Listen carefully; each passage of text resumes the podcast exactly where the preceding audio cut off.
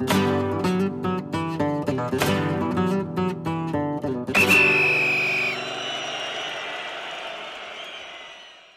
ん、こんにちは。ペリオディスタ小沢です、えー。今月も木村博次さんに来ていただきました。木村さん、よろしくお願いします。はい、よろしくお願いします。さあ、まだ余韻冷めやらぬというところで、うん、まあ、マドリー、ベルナベウの魔法の夜が再び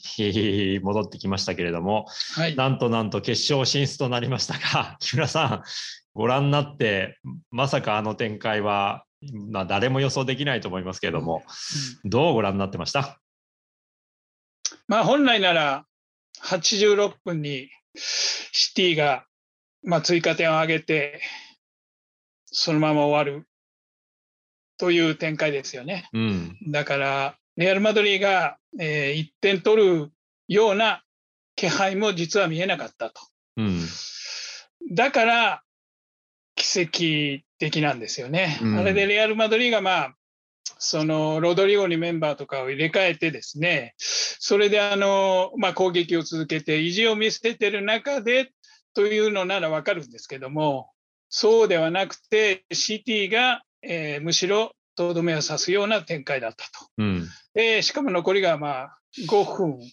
切ってるわけですよね。はい、で、2点差、2点入れないと延長にもいけないと。うん、そうなると、普通は、まあ普通は普通はっていうか、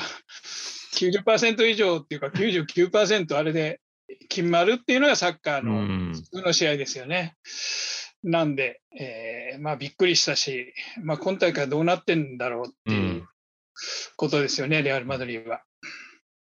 誰もまあ説明できないっていうのはもうずっと選手も監督も、まあ、メディアもスペインでは言ってますけれども、はいはい、さんこの、まあ、ベルナベウ独特の雰囲気とかあるいはこれだけ大逆転するマドリーっていうところで言うとなんかこう説明できる言葉も、こと、要因ありますか？そうですね。説明できない要因の方を僕は言いたいんですけど あの説明できない要因としてはあんなことは普通は起きないという要因としてはですね今回は、えー、ベルナベウだったですけども改装中で、うん、えー、まあ、テレビでとかテレビ画面でごめご覧になったように、えー、下の方の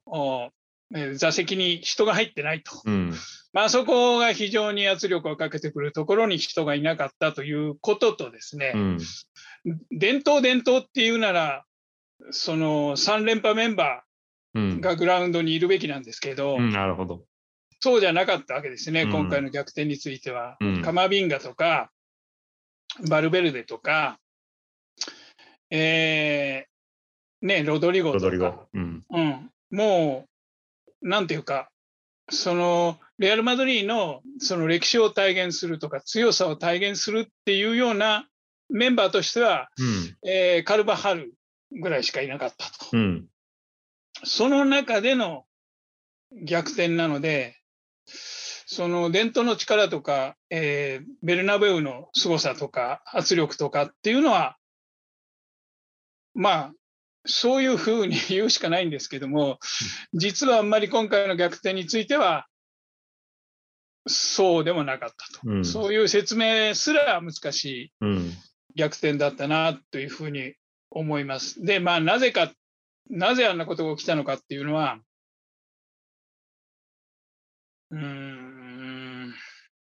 まあ、シティの要因もちょっとありますかね。うん、シティも、まあ、これまでのシティではなかったので、うん、まあ、それはボール支配率を見れば明らかにこれまでのシティではないし、これまでのレアル・マドリーではなかったと。第1レグと、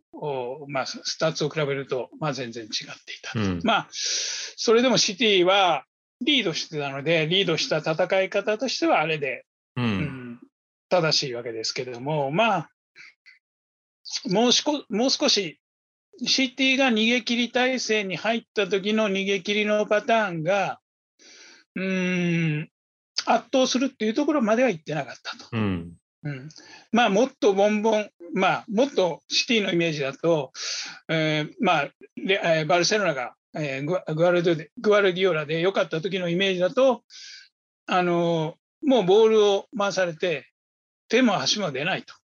まあ、チャンスすらないということで終わるんですけども、うん、第2レグはそういう試合ではなかった。ので、まあ、それもありますかね。それと、まあ、まあ、伝統の強さっていうのはこうみんなが信じるっていうことなんでしょうけど、うん、まあシティの伝統のなさが逆に際立った試合でもあったですかね。うん、あのやっぱり伝統の強さっていうのは勝たないと、うん、強いだけではダメなんですよね。でやっぱりマンチェスターシティは勝ってない勝ってないっていうのはもう CL レベルで勝ってないということでもう強さでは、うん、シティのが上でしょうという、はい、普通サッカーの監督なら目指すのはレアル・マドリーの奇跡か、シティの強さかって言われればシティの強さですよね。普通。はい、だから、それをサッカーの監督が目指すわけで、うん、監督が目指すものとしては理想のチーム。まあ理想、ちょっとセンターフォワードが弱いとかね、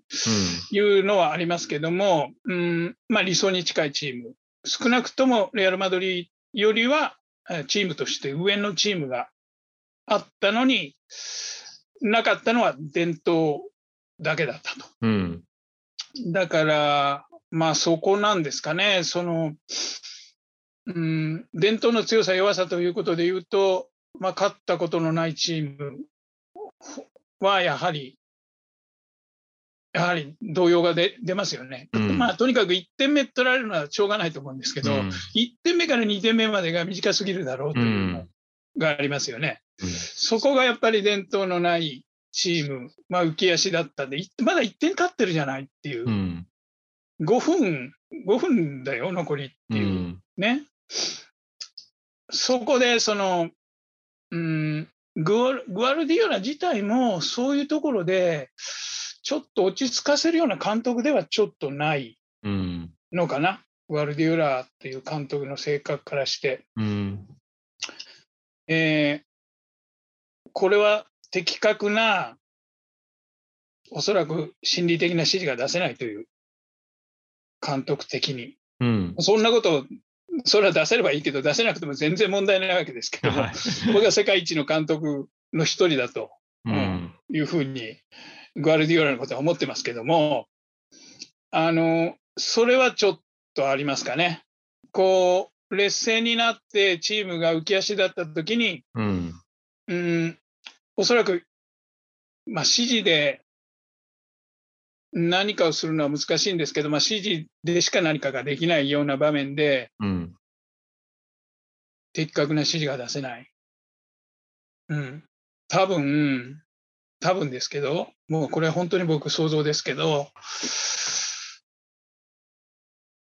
うん、ちょっとこう、ボールをつないで安全に試合を終わらせるっていう束縛から抜け出せるような、うん、ちょっとクリーンじゃないような、うん、あの、ちょっと怪我人っていうか、ね、怪我のふりをして時間を稼ぐとか、もうとにかくどんどん外へ蹴り出すとか、まあ、どんどんスローインさせれば全然問題ないですけども、そういうことをする監督ではない。彼がか負けてる時はロングボールを放り込むわけですけども、そこはその自分のスタイルっていうのを裏切って割り切って、えー、勝つためにはロングボールだって必要で、あのというところは割り切りはもう見えてるんですよ。でも、えー、勝ってるゲームを安全に終わ,、終わらせるために、やっぱりパス回しっていうのはビビっちゃうと、パスビビっちゃうんで、うん、やっぱり取られる確率ものすごく上がりますよね、うん、パスっていうのは。あの自分たちの気持ちが本当に落ち着いてなければ。だからそこから切り切り替えるなら、もう大きく蹴ったり、あの怪我のふりして倒れたりっていうような時間の使い方、うん、それは見られなかったですよね。うん、それはまあ全く見られなかった。延長戦も、延長戦もなんか流れが変わったような感じじゃなかったですよね。うん、あのまあ、休みがあって指示ができたんだけども、多分グアルディオラはいつもの指示しかでできなかったはずで、俺たちのサッカーをしようっていうことだったと、あとは戦術的な、まあ、配置配置ポジショニングの指示だったんだと思うけど、まあ、あの状況になって勝とう勝つと思ったら追いつかれちゃって、大丈夫だって。まだ30分あるんだって。90分お前は勝ち続けた。ね、まあ90分間 っていうか180分のほとんどの時間で勝ち続けたチームが、うん、まあいけるんだっていう、うん、うん言葉の力は多分、あんまり持ってない監督なんじゃないかなっていう気がします。うん、うん、それはやっぱりきちんと勝つっていう、うん、それはそれで素晴らしいことで、きちんと勝つことに慣れたあ完璧主義者の、うん、うん、プレーで勝つっていう、プレーじゃないところで勝つことをもう少し知らないっていうか、知らなくて全然いいんですけど、さっきも言って。そこはあるかなっていうふうに、そこもあって、リアル・マドリーの、まあ、魔術みたいなことの演出、裏側の演出にはなったかなというふうに思いますね。うん、そこはアトレチコ・でマドリードのセカンドレグも後半逃げ切りで結構アップアップだったんで、うん、結構なんかボクシングでいうクリンチっぽいことをやっぱりやったようには僕は見えましたし、この試合もカイル・ウォーカー変える前にわざとカイル・ウォーカー残ままた戻ってまた倒れるみたいな姑息な手段もやってたんですけど、それでももっとやり方があると。そんなもっとなんかこう時間稼ぎとか露骨なクリアとかでもいいっていうやっぱり印象ですか？そうですね。うん、あの確かにアトリック・マデリーも相手にバタバタしましたよね。うん、もう最後、本当にバタバタで、あのままやられてもおかしくない バタバタの仕方。だから、それこそ180分間のうちの160、70、165分間を完璧に進めても、残り15分ぐらいでバタバタしちゃうっていうイメージなんですよね、うん、マンチェスターシティのイメージっていうのは。うん、そうですね、僕だったらもっと抗議したりとか、うん、そういうこともやりますけどね、なんなるほど。うん、もう選手の顔が青ざめてるっていうか、抗議とか、心配の抗議とかもどんどんやっていいと思うんですよね、あの時間帯だったら。あるいはグアルディオラが、なんかやる。うん、なるほど、なるほど。うん、かんあの審判に突っかかってね、突っかかってカードぐらいもらう。うん、あるいは男用審判になんかやったら、うん、まあ、そういう時間の使い方、蹴ることはできてなかったですよ、あんまり。なるほど、そうですね。サイドに蹴ることはできてなかった。そうですね。まあ、ナーチャもミリトンも上がってたんで、蹴って、ね、誰か走らすとかっていうのは、スターリンが走らすでもよかったでしょうし。うん、まあそこまでじゃなかったのと。逆に木村さんそういうことが例えばねこうパリ・サンジェルマンだってあのマルキーニョスがあんなミスを犯してしまうとか、うん、飲み込まれたわけじゃないですかベルナベウに。チェルシーだって飲み込まれたし、うん、これのあの状況で飲み込まれずに冷静にいけるぞって言える監督って世界に他にいますか？うん、結局プレスタイル、うん、そうね。でもプレスタイルっていうことで言うと、うん、前へ前へ行くチームが、まあ、パリ・サンジェルマンはしょうがないかなと思うけ思うけど、シミオネシミオネぐらいだったら大丈夫かもしれない？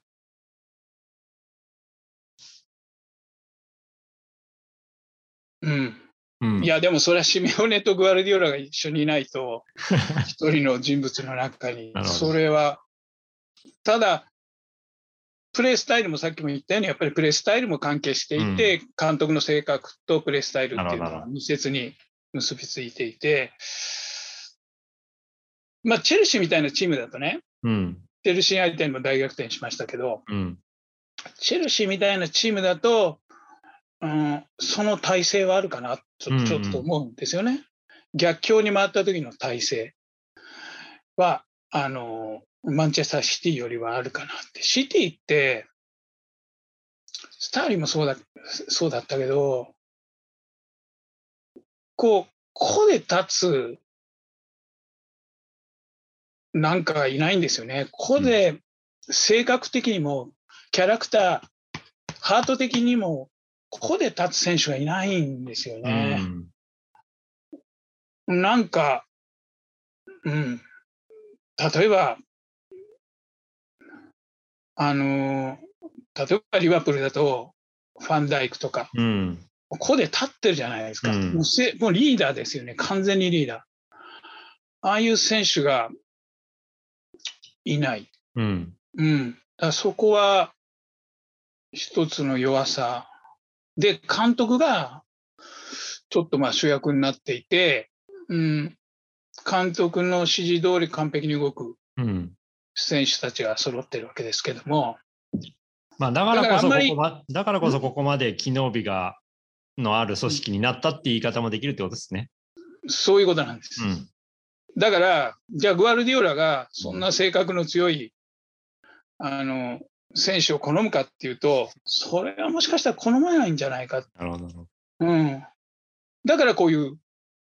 チームになっているわけで、だから精神的に脆いっていうのは、精神的にあんまり監督とぶつかるような選手、うん、選手っていうのは、グアルディオラは今まで取ってこなかった、取ってぶつかると失敗してきたし。まあ、ズラタンみたいな感じですよね、バルサ時代のね。うん、そうです、そうです。ここで立ってる選手っていうのは、えー、彼のフィロソフィーから外れる選手であって、うん、そのフィロソフィーがあの逆境のめちゃくちゃな逆境逆境では個で、えー、鼓舞する人が全くいない、うん、スターリンみたいな、えー、ベテランであの時間に入ってきてでもチームを背負ってる感じ全くしなかったですよね。うん。まあ、周りに声、うん、出してない、ね、外してしまったところはその辺感じましたもんね。うん、そうそうそうそう。うん、で、ブルイネとかが唯一かなと思うんですよ。うん、で、ブルイネはプレーもすごいし、うん、えー、おそらくメンタル、彼がいれば、チームはみんな頼りにするっていう選手だと思うんですよね。ロッカーロッカールームでどのくらい声が出てるのかわからないですけども、ロッカールームで声を出してる選手って誰なんだろうって、マンチェスターシティって。まあ、そこがありますよね。はい、あります。うん。その弱さ。岩さん、あの、マンチェスターシティの話はもうこの辺でいいです。はいはい、あのママドリーの話を今日はしたいんで、はいはい、逆にやっぱりそこはこの立った選手ばかりのマドリーの強さが逆に言うと際立ったっていう試合でもありますよね。